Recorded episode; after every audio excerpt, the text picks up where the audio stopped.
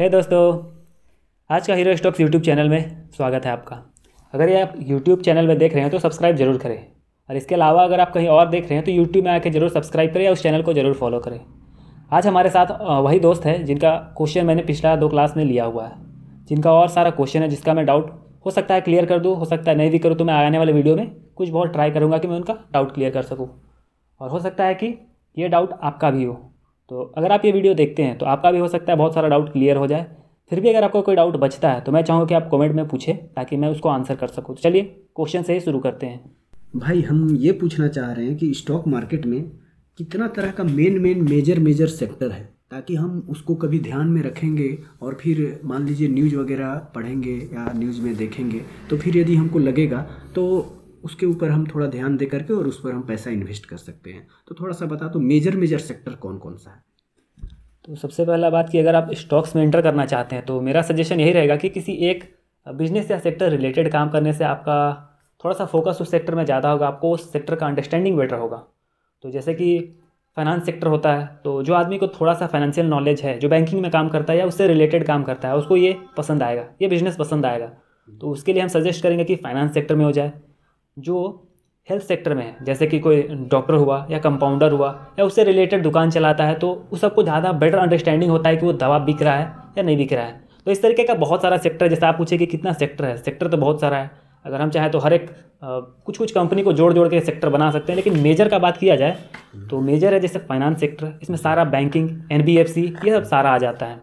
दूसरा है health care, तो हेल्थ केयर में भी बहुत सारा होता है, जैसे कोई दवाई बना रहा है, कोई डॉक्टरी सर्विस प्रोवाइड करा रहा है, या फिर कोई टेस्ट सर्विस प्रोवाइड करा रहा है, जैसे थायरो केयर हुआ, पैथोलॉजी लैब हुआ, या फिर कुछ कुछ हॉस्पिटल भी लिस्टेड है, तो वो सब सारा आ जाएगा हेल्थ केयर सेक्टर में। फिर आता है रियल इस्टेट भी होगा। तो रियल इस्टेट रिलेटेड तो हमको नहीं लगता है कि हमको बताने का ज़रूरत है, जितना भी सारा होटल वोटल सब बनता है या बड़ा बड़ा बिल्डिंग बनता है, बेसिकली बोलो होटल नहीं, बड़ा बड़ा बिल्डिंग सब जो बनता है उससे रिलेटेड जो भी होगा वो रियल इस्टेट सेक्टर में चल जाएगा।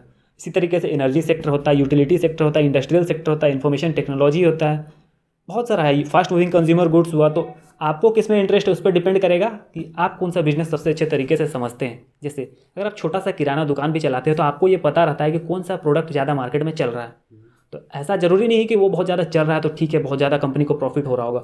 आपको एक स्टार्टिंग मिल जाता है वहाँ पर कि हाँ, ये प्रोडक्ट ज़्यादा बिक रहा है, मतलब कहीं ना कहीं इस कंपनी को देखना बनता है, ये बोलने का मतलब है। तो ये सब है सारा सेक्टर। जो आपने पूछा था कि कितना सेक्टर है, कितना तरह का है, तो तो आपका आंसर क्लियर हुआ होगा। हाँ हाँ, ये चीज़ तो क्लियर हो गया। और उसके अलावा ऐसा भी होता है क्या कि मतलब जिस समय मार्केट क्लोज रहता है उस समय भी हम कुछ ट्रेड कर सकते हैं? नहीं, मार्केट क्लोज रहेगा फिर तो ट्रेड नहीं हो पाएगा। हाँ, ये हो सकता है कि मार्केट ओपन होने से थोड़ा सा एक विंडो क्लियर खोला जाता है जहाँ पर आप थोड़ा बहुत ट्रेड खरीद बिक्री कर सकते हैं, लेकिन हमको इंट्राडे का उतना एक्सपीरियंस है नहीं, तो हम ये नहीं बता सकते कि कैसे एकदम प्री मार्केट में खरीद बिक्री होता है। हमारा होता है लॉन्ग टर्म के लिए, तो हम जिस प्राइस में मिलता है हमको, मतलब जो हमको लगता है अच्छा प्राइस है, तो हम दिन में कभी भी खरीद सकते हैं, महीना हमको तो महीनों टाइम मिल जाता है उस स्टॉक्स को खरीदने का। तो मार्केट बंद होने के बाद खरीद बिक्री होता है कि नहीं होता है, ये तो एकदम नहीं होता है हम बोलेंगे, लेकिन आ, कोई हमसे पूछ सकता है कि स्टार्टिंग में जो प्री मार्केट ऑर्डर किया जाता है वो कैसे होता है। तो बेसिकली हम इंट्राडे में नहीं हाँ, करते हैं। वही चीज़ पूछ रहे थे, मतलब जिस समय बंद रहता है उस समय बोलता है लड़का लोग कि हम प्रिडिक्शन करके और लगा करके रख देते हैं, और फिर जब मार्केट खुलता है तो हमको अवेलेबल हो जाता है। तो इसके बारे में हमको आइडिया नहीं, क्योंकि हम इंट्राडे करते नहीं हैं, इसीलिए हमको इसके बारे में आइडिया नहीं है, तो हम ये अंदाजी कुछ बोलना नहीं चाहेंगे। जी जी जी। तो मेरा सजेशन रहेगा कि आप गूगल में चेक करें या यूट्यूब में चेक करें, आपको वहाँ वीडियो मिल जाएगा। एक और क्वेश्चन है, अनलिस्टेड स्टॉक क्या होता है? अनलिस्टेड स्टॉक बेसिकली होता है जो स्टॉक मार्केट में लिस्ट नहीं है, उसको बोलेंगे हम अनलिस्टेड स्टॉक। तो बहुत सारा कंपनी है, बहुत सारा कंपनी इंडिया में हज़ारों हज़ार कंपनी है। एक एग्जांपल देकर के थोड़ा हमको बता दीजिए। जैसे आपके अगल बगल कोई छोटा मोटा कंपनी है, कोई भी छोटा सा कंपनी, जैसे कुछ समय पहले पेटीएम का ही बात करें, अभी जैसे लिस्ट हो गया, तो आज से एक या डेढ़ महीना पहले पेटीएम अनलिस्टेड कंपनी था, तो मार्केट में लिस्ट नहीं था, लेकिन उसका शेयर इशूड था। वो क्या किया था कि कुछ कुछ प्राइवेट एंटिटी को अपना शेयर दिया हुआ था और सबसे पैसा उठाया हुआ था। तो अनलिस्टेड था लेकिन उसका शेयर था, प्राइवेट आदमी के पास था। इसी तरीके से प्राइवेट बिजनेस को भी हम अनलिस्टेड कंपनी बोल सकते हैं, किसी को भी अनलिस्टेड बोल सकते हैं। जैसे हम एक कंपनी चला रहे हैं तो हम लिस्ट नहीं कराए, हम अपने तरीके से चला रहे हैं सारा बिजनेस, किसी से हम पैसा उसे उठाए नहीं है, तो मेरा अनलिस्टेड कंपनी होगा, वो प्राइवेट कंपनी कहलाएगा।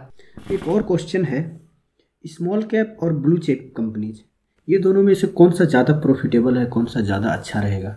ये थोड़ा सा इसके बारे में कुछ जानकारी बताइए ताकि हम खुद से भी एनालिसिस कर सकें। अचानक सेक्टर से आ गया ग्रुप ऑफ कंपनीज हैं, चलिए ठीक है। स्मॉल कैप बेसिकली होता है छोटा छोटा कंपनी जो नया नया लिस्ट हुआ है, हो सकता है बड़ा कंपनी भी लिस्ट हो, जैसे कि एल आई सी लिस्ट होगा तो वो बहुत बड़ा कंपनी होगा। तो हम यहाँ कंसिडर कर रहे हैं कि कोई छोटा कंपनी आया मार्केट से पैसा उठाया तो उसको स्मॉल कैप बोलेंगे। ये नया कंपनी भी हो सकता है, पुराना कंपनी भी हो सकता है, छोटा कंपनी है।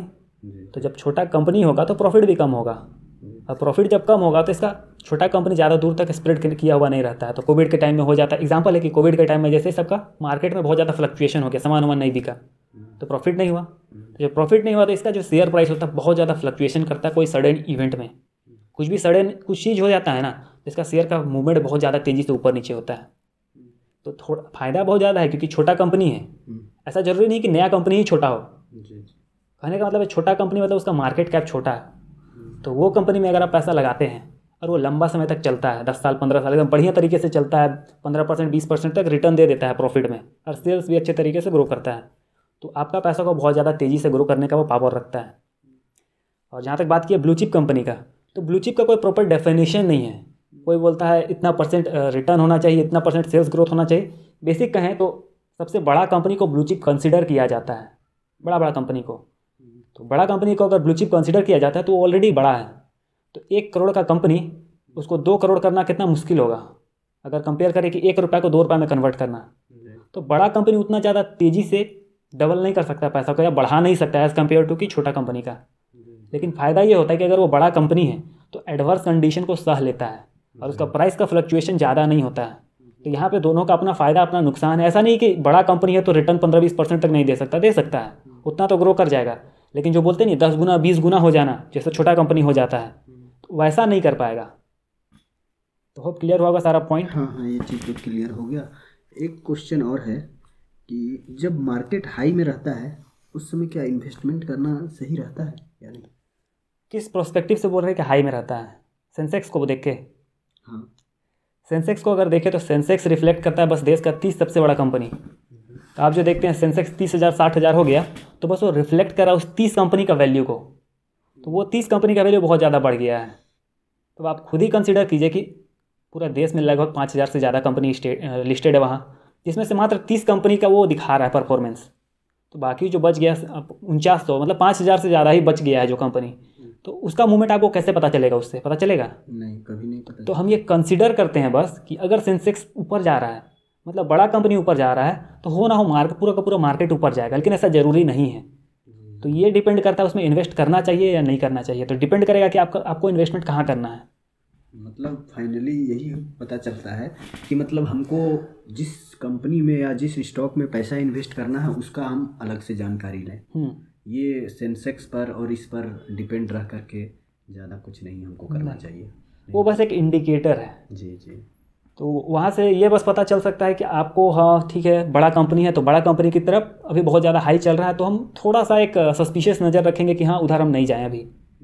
ऐसा ज़रूरी नहीं कि हाई पे हाई बना रहा है तो ख़राब है कंपनी। हाई पे हाई बना मतलब सेंसेक्स हाई पे हाई हर साल बनाता है, फिर टूटता है, फिर बनाता है, फिर टूटता है, वो उसी तरीके से चलता है। लेकिन ओवरऑल अगर देखा जाए लंबा टाइम का इंटरवल का तो वो आगे जाएगा ही जाएगा। तो ऐसा ज़रूरी नहीं कि हाई में आप खरीद लिए तो ख़राब किए हैं, लंबे समय में आपको फ़ायदा देगा ही देगा।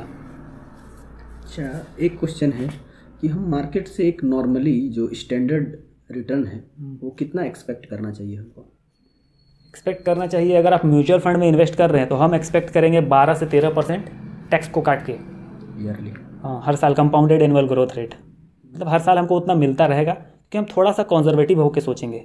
अगर मान लेते हैं हम ज़्यादा एक्सपेक्ट कर लिए, हम बीस परसेंट कर लिए और अपना टारगेट बना लिए, हमको तो हम पहले सोच कर रखे थे कि अगर हम एक हज़ार देंगे तो हम एक करोड़ इतना साल में पहुंच जाएंगे, लेकिन हम बीस परसेंट माने थे तब ना। मान लीजिए कि पूरा का पूरा इंडेक्स ही बारह तेरह परसेंट रिटर्न दे दिया तब तो फिर मेरा पैसा शॉर्ट कर जाएगा, तो जो हम टारगेट सोचे थे पूरा नहीं होगा। तो बेटर होगा कि थोड़ा सा कॉन्जर्वेटिव होकर बारह तेरह परसेंट के आसपास एक्सपेक्ट करें हम रिटर्न टैक्स काट के, जो हम लोग के लिए थोड़ा सा बेटर होगा, दिमाग को थोड़ा सा रिलैक्स फील कराएगा। नहीं तो हो सकता है कि आने वाले फ्यूचर में थोड़ा दिक्कत हो जाए। क्या हम स्टॉक में इन्वेस्ट करके और बिलियनियर बन सकते हैं? अगर आप बिलियनियर तो मतलब करोड़पति, करोड़ रुपया, तो आप हम सजेस्ट करेंगे कि आप सबसे पहले जाइए एस आई पी कैलकुलेटर एक वेबसाइट है उसको खोलिए। पहले नीचे दिखाएगा आपको S I P calculator dot I N. S I P calculator page खुला? जी जी खुल गया खुल गया। अब इसमें आप कितना इन्वेस्टमेंट कर सकते हैं पर मंथ वो डालिए। कितना कर सकते हैं आप इन्वेस्टमेंट? दस हज़ार दस हज़ार पर मंथ कर सकते हैं जी। तो आपको लगभग टर्म रखना होगा पच्चीस साल कम से कम, कि हम रिटर्न का जो वैल्यूएशन है वो ज़्यादा तभी मानेंगे जब टाइम इंटरवल ज़्यादा हो। तो इसको बारह परसेंट के हिसाब से कैलकुलेट कीजिए। अब देख लीजिए कितना वैल्यू आ रहा है, वन पॉइंट सिक्स करोड़। आप खुद कैलकुलेट कर लीजिए, लेकिन इतना याद रखिएगा कि हमेशा आपको टाइम इंटरवल ज़्यादा देना है। तीस लाख रुपये आपका इन्वेस्टमेंट अमाउंट हुआ, जबकि आपको रिटर्न कितना मिला, वन पॉइंट सिक्स करोड़। तो टोटल वैल्यू कितना हुआ, लगभग दो करोड़ के आसपास हो गया, वन पॉइंट नाइन करोड़ होगा। दिख रहा है? हम कुछ नहीं किए हैं, आप ही को हम दिखाए हैं कॉन्जर्वेटिव वे में, बारह परसेंट लिए हैं तब जाके, बस टाइम को हम बढ़ा दिए हैं पच्चीस। इसी को अगर तीस कर दे, पैंतीस कर दे, तो और ज़्यादा वैल्यू क्रिएट हो जाएगा, बहुत ज़्यादा हो जाएगा, इतना कि आप सोच भी नहीं सकते। खुद करके देख लीजिए जो समझ गए किस तरह कैलकुलेट करना है, देखना है और हमको किस तरह से आगे बढ़ना है। तो आप जैसे पूछे थे कि करोड़पति बन सकते, बिलियनियर बन सकते हैं कि नहीं, आपको दी गया होगा कि अगर दस हज़ार रुपये भी इन्वेस्ट करें हर मंथ, तो करोड़ रुपया तो आसानी से पार कर जा रहे हैं, दो करोड़ तक आसपास पहुंच जा रहा है। तो ये होगा लंबे समय में जब आप इन्वेस्टमेंट कीजिएगा तब। बहुत कोई होता है जो चार साल पाँच साल के लिए स्टॉक्स खरीदता है, उसको कुछ खास बेनिफिट नहीं मिलेगा, उसको ज़्यादा से ज़्यादा क्या होगा, हल्का अमाउंट अप्रिसिएट करेगा, हो सकता है डबल कर जाए, तो उतना उसमें कुछ फ़ायदा नहीं होने वाला। जब डबल का डबल हो, डबल का फिर डबल हो, फिर डबल का डबल हो, तब दिखता है एक्चुअल पावर। तो उस तरह एक चीज़ मैं पूछना चाहता हूँ कि जिस तरह से जैसे देखिए बैंक में रिकरिंग डिपॉजिट होता है, उसका काम क्या है कि पर मंथ आप जितना पैसा आपका बच रहा है उतना आप डिपॉजिट कर दीजिए प्रत्येक मंथ। यदि पाँच हज़ार का आरडी खुलवाए हैं तो प्रत्येक मंथ पाँच हज़ार डिपॉजिट कीजिए। तो उस तरह से हम एसआईपी में भी कर कर देंगे, ठीक है। तो यदि मान लीजिए वर्स्ट कंडीशन में यदि हमको कुछ पैसा निकालने का ज़रूरत पड़े तो वो चीज़ कर सकते हैं? कर सकते हैं, लेकिन तीन दिन आपको टाइम लगेगा, थ्री वर्किंग डे जी। थ्री वर्किंग डे ऐसे थ्री थ्री वर्किंग डे बोलता है, लेकिन छः दिन सात दिन तक चला जाता है कभी कभी, अगर अमाउंट ज़्यादा हो तो। हम रिडीम किए थे एक बार तो तीन दिन लग गया था, एग्जैक्ट थर्ड डे को आ गया था पैसा। तो आप जैसे बोल रहे हैं कि हमको उस कंडीशन के लिए चाहिए, तो मेरा सजेशन रहेगा कि एसेट एलोकेशन एक चीज़ होता है कि सबसे पहले आप इतना पैसा को अलग रखें कि आपका छः महीना से साल भर तक आसानी से ज़िंदगी चले। सबसे पहले आपको वो पैसा को अलग रखना है, आपको जहाँ रखने मन लिक्विड फॉर्म में रखना है। ऐसा नहीं कि घर में रख दिया, घर में रखिएगा चोरी हो जाएगा, बेसिकली बैंक में रखिएगा। तो उतना पैसा, जैसे आपका खर्च आपका खर्च है दस हज़ार रुपये, तो कम से कम एक से डेढ़ लाख रुपये आप रख दिए बैंक में, वो आइडियल पड़ा रहेगा। उसमें तीन परसेंट चार परसेंट भी रिटर्न मिल रहा है तो ठीक है, आप निकाल सकते हैं म्यूचुअल फंड से। मैं नहीं बोल रहा कि नहीं निकाल सकते, लेकिन आपको एसेट एलोकेशन सीखना पड़ेगा कि कुछ पैसा को आप इमरजेंसी फंड में रखिए। उससे होगा ये कि जैसे कोविड के टाइम पर नौकरी छूट गया, अब सपोज मान लेते कि आप ही का नौकरी छूट गया होता तो आप कहाँ खोजने जाते, आप तो घर से तक नहीं निकल पा रहे थे। तो कैश इज़ द किंग बोला जाता है, हमेशा से ही कैश आपके पास है मतलब आप राजा हैं। एक्चुअली राजा नहीं है, लेकिन हाँ अपना ज़िंदगी का तो डिसीजन ले सकते हैं ना। कम से कम कोविड के टाइम में जैसे देख लीजिए, आपके पास अगर एक डेढ़ लाख रुपया रहता, नौकरी छूट गया रहता तो दस हज़ार रुपये खर्च है, तो आराम से एक साल तक तो आप टान लिए होते। इतना आदमी जो इधर उधर से भाग के आया, हम ये नहीं बोल रहे हैं कि ख़राब हुआ या, या सही हुआ गलत हुआ, लेकिन अपने पास इतना फ़ंड होना चाहिए। तो आपका सबसे पहला जो क्वेश्चन है कि हम वहाँ से पैसा निकाल सकते हैं कि नहीं, म्यूचुअल फंड से निकाल सकते हैं, कोई डाउट नहीं है, लेकिन जब आप उस पैसे को जो इंटरेस्ट बन रहा था उसको तोड़ दीजिएगा। सबसे पहला बात तो टूटेगा, जिस रेट में आप सोचे थे उस रेट में आप ग्रो नहीं होगा, थोड़ा सा टूट जाएगा। दूसरा दिक्कत ये होगा कि आपको तीन चार दिन लग जाएगा।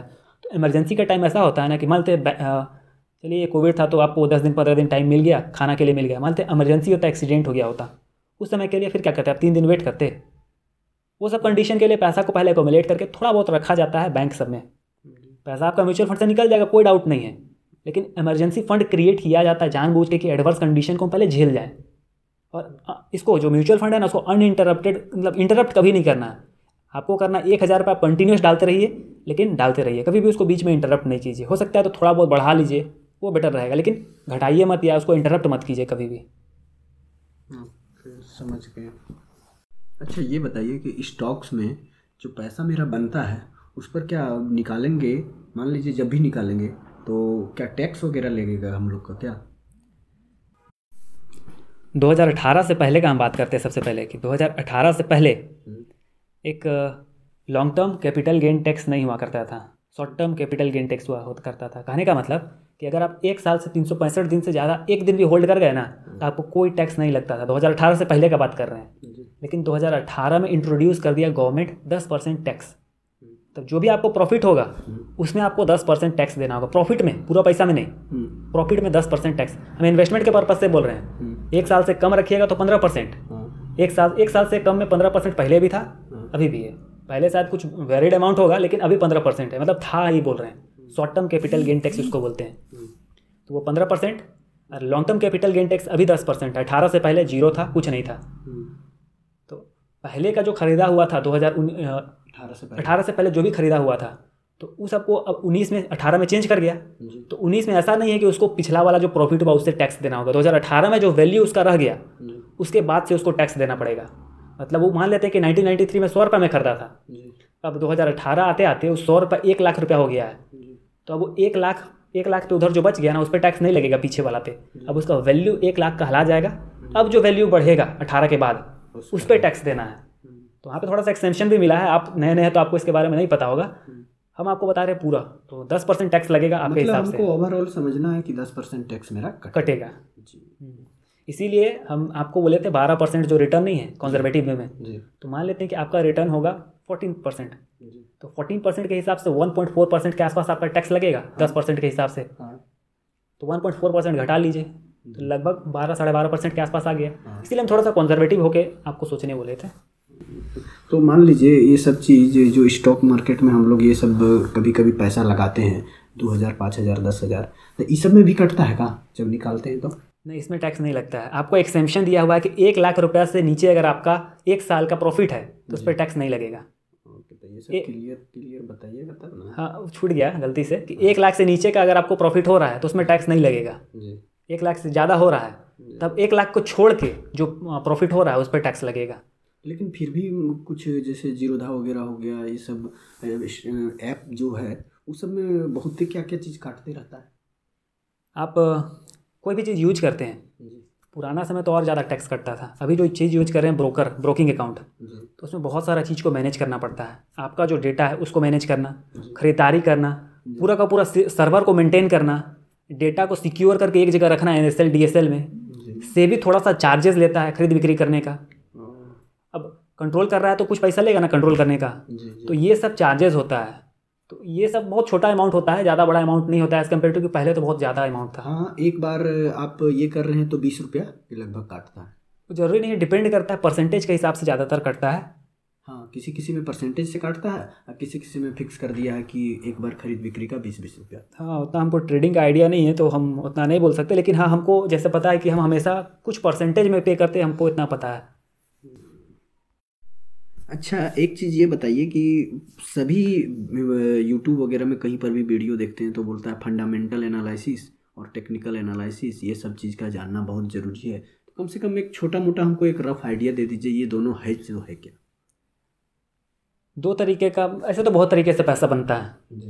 बेसिक जो है जो आम आदमी को पता है उसके लहाजे में बोलेंगे तो दो तरीका है, एक होता है फंडामेंटल, एक होता है टेक्निकल। तो टेक्निकल बेसिकली होता है कि चार्ट वार्ट सबको देख के प्रिडिक्ट करने का कोशिश करना कि किस तरीके का हो सकता है उसका प्राइस मूवमेंट। कंपनी को छोड़ दीजिए, कुछ उसे लेना देना नहीं है, कंपनी गया भाड़ में। इसमें देखा जाता है कि प्राइस कैसा मूव कर रहा है। जैसे आप ज़मीन खरीदने गए तो ज़मीन को छोड़ दिया, आप ज़मीन से मतलब नहीं है आपको, आप देख रहे हैं कि प्राइस कैसे बढ़ रहा है, मार्केट कैसे चल रहा है, मार्केट कैसे चल रहा है, कैसे ग्रो कर रहा है चारों तरफ मार्केट, बस उसका वैल्यू जो नंबर है ना, वैल्यू भी नहीं बोलेंगे, जो नंबर आज कितना रेट पे जमीन बिक रहा है, कल कितना रेट पे बिक रहा था। तो यहाँ जो स्टॉक्स में डेली हर सेकंड प्राइस मूवमेंट होता है, जमीन के केस में वैसा नहीं होता है। जमीन के केस में महीनों सालों में इंक्रीमेंट डिक्रीमेंट होते रहता है, तो वो किस तरीके से फ्लक्चुएट करता है, सेम वही कंडीशन लागू होता है यहाँ पे। तो यहाँ पे बेसिकली फ़ायदा कमाया जाता है, जैसे ज़मीन आप खरीदे अब बेच दिए दूसरा को, तो बीच में जो कमीशन था ना वो कमाई हो गया आपका, ये हुआ इंट्राडे। इंट्राडे बेसिकली नहीं बोलेंगे, टेक्निकल एनालिसिस बोलेंगे। इसमें कुछ कुछ फैक्टर को देखना पड़ता है, चार्ट वार्ट सबको देखना पड़ता है कि किधर जाएगा प्राइस। कभी कभी होता है कि हम सौ में खरीदे, अस्सी में भी बेचना पड़ गया मजबूरी में। कभी कभी होता है कि सौ में खरीदे, डेढ़ दो सौ में बिक गया। इसके बारे में आप पढ़ सकते हैं, आपको गूगल में मिल जाएगा।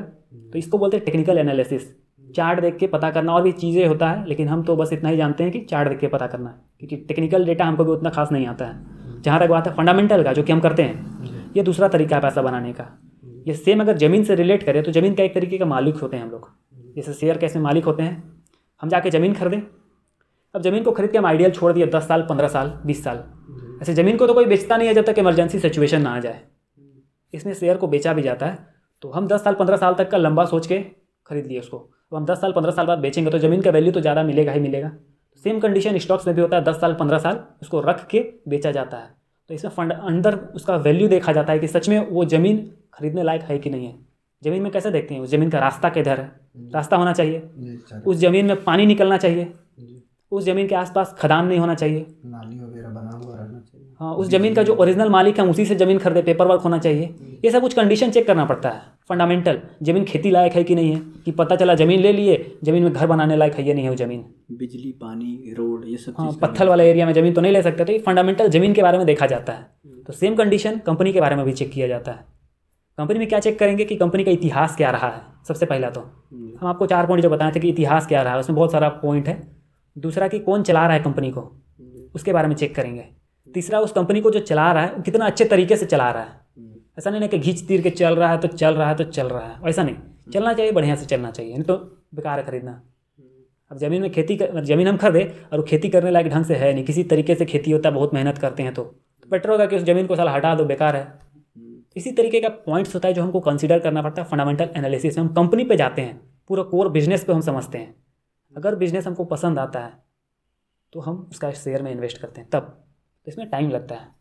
ये हो गया फंडामेंटल, ये हुआ उसके बारे में पूरा समझना। टेक्निकल ये हुआ कि उसका प्राइस को देख के मूवमेंट को पता करने का कोशिश करना। यही अंतर है दोनों में बेसिकली। हमको स्टॉक के बारे में रिसर्च करने में कितना दिन हमको उसको एनालिसिस करना चाहिए, ये चीज़? कोई भी एक स्टॉक को, हाँ, कोई भी स्टॉक को या कंपनी को हमको कितना दिन तक एनालाइज करके पता करना चाहिए? मतलब होता है ना किसी को फॉलो करना, तो हमको कितना दिन तक उसको देखना चाहिए? ये तो डिपेंड करेगा आपके पास टाइम कितना है। फिर भी यदि मतलब एक साल तक कंपनी के बारे में जानेंगे कि करंट में क्या हो रहा है, क्या कर रहा है, तो उससे हमको पता चल जाएगा उसके बारे में। हाँ, चल जाएगा। और, और ज़्यादा लंबा टाइम देना पड़ेगा? आप डिपेंड करता है आप टाइम कितना स्पेंड कर रहे हैं। जैसे बहुत सारा अच्छा अच्छा साइट है जहाँ डिस्कशन होता है कि कंपनी क्या कर रहा है, कहाँ है, क्या प्रोडक्ट बेच रहा है जी, उसका कौन सा स्टोर से कितना प्रोडक्ट बिक रहा है, ये सब कुछ लिखा जाता है कि हाँ ठीक है, हम गए थे स्टोर तो हमको बहुत भीड़ दिखा, तो हम चेक किए तो हाँ खरीदारी करने के लिए भीड़ था, ऐसा नहीं था कि सामान रिटर्न कर रहा था। तो इस तरीके का फॉरम सब है, तो वहाँ पे आपको पता चल जाएगा कंपनी के बारे में। कंपनी के एनुअल रिपोर्ट से आपको डेटा मिल जाएगा। तो जहाँ तक बात बोले कि कितना टाइम आपको रिसर्च करना चाहिए, तो रिसर्च आप आपका हमको लगता है कि किसी कंपनी को एक हफ्ता से दस दिन अगर आप पढ़िएगा उसके बारे में, कंपनी क्या कर रहा है, बिजनेस कैसे कर रहा है, तो दस पंद्रह दिन में आपको ओवरऑल आइडिया हो जाएगा कंपनी के बारे में। लेकिन अगर आपको अच्छे तरीके से समझना है, हाँ, उसको प्रैक्टिकल एक्सपोजर भी देना जरूरी है क्या? जैसे कि मान लीजिए हम किताब में पढ़ लिए, ठीक है, कि यहाँ सब जगह पॉजिटिव पॉजिटिव हमको मिल रहा है, अच्छा दिख रहा है, तो उसको क्या वेरीफाई करने का थोड़ा मोड़ा ज़रूरत है? हाँ, सबसे पहले तो आप मार्केट जाइए, अगर वो प्रोडक्ट मार्केट में अवेलेबल है तो। जैसे एग्जाम्पल देते हैं, हम गए थे, ये कोई रिकमेंडेशन नहीं है, सबसे पहले बात हम बता दे रहे हैं कि ये कोई रिकमेंडेशन नहीं है। हम गए थे मार्केट, हम वहाँ पता कि बैटरी के बारे में, बैटरी हमको चेंज करना था बाइक का, तो हम उनसे पता किए कि भैया कौन सा बैटरी लगाना सही होगा, तो वो बोले भैया एमरॉन का लगा लीजिए, बेटर होगा। और एमरॉन हमारा राजा का बैटरी, तो हम उनसे पूछे कि एक साइड का भी तो बैटरी आता है, तो वो बोले कि एक साइड का बैटरी में थोड़ा फॉल्ट आ रहा है आजकल। तो हमको वहाँ से एक आइडिया मिल जाता है कि हाँ कहीं ना कहीं एक जगह तो हमको पता चला जहाँ एक साइड का थोड़ा दिक्कत आ रहा है। तो हम गए दूसरा तीसरा जगह, दो तीन जगह और गए, तो हमको पता चला कि हाँ सच में वो सही बोल रहे हैं। तो हम अपना लोकेलिटी में तो चेक कर लिए, लेकिन ऐसा हो सकता है कि किसी एक लोकेलिटी में ख़राब माल आया हो सकता है, तो हम अपना दोस्त लोगों को कांटेक्ट किए, इधर उधर एरिया में रहता है, तो उन सब से भी पता किए, तो वो सब भी बोल रहा है हाँ बात तो सही कर रहा है, थोड़ा बहुत फॉल्ट आ रहा है। तो हमको पता चलता है कि हाँ एक, एक साइड का बैटरी में थोड़ा बहुत प्रॉब्लम है, ऐसा नहीं कि बहुत बड़ा प्रॉब्लम है, लेकिन कहीं ना कहीं है। तो हमको थोड़ा सा पता चल जाता है कि प्रोडक्ट कहीं ना कहीं उसका शॉर्ट मतलब बिकना कम शुरू हो जाएगा। तो हम फर्दर रिसर्च कर सकते हैं अमेज़ॉन पे, क्योंकि उसका मार्केट में डिमांड बढ़ रहा है, उसको ज़्यादा प्रीफर किया जा रहा है, और और कोई दूसरा बैटरी है भी नहीं, दो ही बैटरी है मेजर, और भी है लेकिन मेजर तो दो ही है, एक साइड है एमरॉन है, बाकी जो सब है छोटा छोटा है। तो मार्केट में जाने से पता चला जी जी बहुत तो अच्छा, आप, बहुत अच्छा। आप डीलर से कांटेक्ट कर सकते हैं, डीलर बताएगा कि कौन सा ज़्यादा बिक रहा है, कौन सा कम बिक रहा है। आप कुछ कुछ यूनिवर्सिटी में क्या होता है ना कि रिसर्च वर्क होता है, तो वहाँ से पता किया जा सकता है कि किस बैटरी को लेकर वो रिसर्च कर रहे हैं। तो ये समय थोड़ा सा टाइम लगता है, हो सकता है रिसर्च पेपर आपको गूगल में पब्लिश किया हुआ मिल जाए। जैसे मोस्टली जो बैटरी बनता है वो लीड से बनता है, आजकल जो बैटरी बन रहा है वो बन रहा है लिथियम से, तो इसका बहुत सारा आपको रिसर्च पेपर मिल जाएगा, तो आप वहाँ से पढ़ के सीख सकते हैं। अगर आपको कोई दोस्त रिसर्च विंग रिसर्च साइड में है तो वहाँ से आपको पता चल जाएगा। ओके, बहुत अच्छा से समझ में आया ये वाला जो प्रैक्टिकली आप बताएं ना कि मतलब किस तरह से हम प्रैक्टिकली किसी कंपनी के बारे में जान सकते हैं, तो ये चीज़ हमको बहुत अच्छा लगा, बहुत अच्छे से समझ में आया। हम हमेशा वही कंपनी को रिसर्च करते हैं जो मार्केट में इजीली अवेलेबल हो, मतलब हम हाँ जाके उसके बारे में पता कर सकते हो।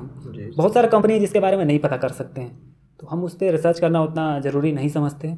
हम लोग के आसपास बहुत सारा कंपनी है जिसमें हम लोग आसानी से जान सकते हैं कि हाँ उसका प्रोडक्ट बिक रहा है कि नहीं। जैसे एग्जांपल ले तो हिंदुस्तान लीवर आईटीसी का प्रोडक्ट यूज कर रहे हैं, उषा का प्रोडक्ट यूज कर रहे हैं, और भी है टाटा का टाटा का प्रोडक्ट यूज कर रहे हैं, बाटा का बाटा का है, रिलैक्सो का है, बहुत सारा प्रोडक्ट है। इतना प्रोडक्ट है कि हम अगर घर में खुद देखना शुरू कर दे तो हमको लगता है कि पचास से ज़्यादा प्रोडक्ट हम लोग का बस घर में मिल जाएगा, लेकिन हम लोग ध्यान नहीं देते हैं। आज से पंद्रह साल पहले रिलैक्सो का प्रोडक्ट तब भी था, अब भी है। रिलैक्सो का प्राइस था उस समय लगभग, हम बोलेंगे वैल्यू हमको याद नहीं है, लेकिन हम चेक किए तो पिछला दस पंद्रह दस बारह साल में रिलैक्सो का शेयर का वैल्यू सौ गुना हो गया है। मतलब अगर आप एक लाख रखे थे तो वो एक करोड़ हो गया है। इतना रिटर्न कहीं मिलेगा? कहीं नहीं। इसके लिए थोड़ा सा मेहनत करना पड़ता है। मार्केट में तो पता चल गया, ठीक है, प्रोडक्ट बिक रहा है नहीं बिक रहा है, लेकिन उसको प्रॉपर तरीके से समझने के लिए आपको उसका डेटा पढ़ना पड़ेगा कि हाँ बोल रहा है वो सही है कि नहीं है। उसके लिए चलिए, अच्छा लगा, हमको सब कुछ समझ में भी आया। ये जो प्रैक्टिकल करने वाला चीज़ जो बताए, तो ये सब चीज़ करके हम बहुत कंपनी के बारे में बहुत अच्छे तरीके से जान सकते हैं।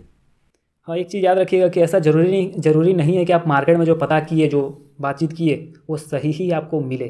तो थोड़ा सा ब्रॉड आप मैं चाहूँगा कि आप एनालिसिस करें, और अगर आपको वहाँ पता चल जाता है तो उसको जो कंपनी का एनुअल रिपोर्ट है, कुछ बहुत गूगल का डेटा है, उससे मैच करने का कोशिश करें और स्टोरी बिल्डअप करें, बेटर रहेगा। नहीं तो कभी कभी होता है कि हम देख लिए, हाँ चलिए एग्जाम्पल के लिए दे रहे हैं कि पेटीएम के बारे में सब कोई जानता है, तो पेटीएम का जैसे आईपीओ आया तो सब जाके इन्वेस्ट करना चाह रहा था, लेकिन फिर भी आईपीओ अंडर सब्सक्राइब रहा।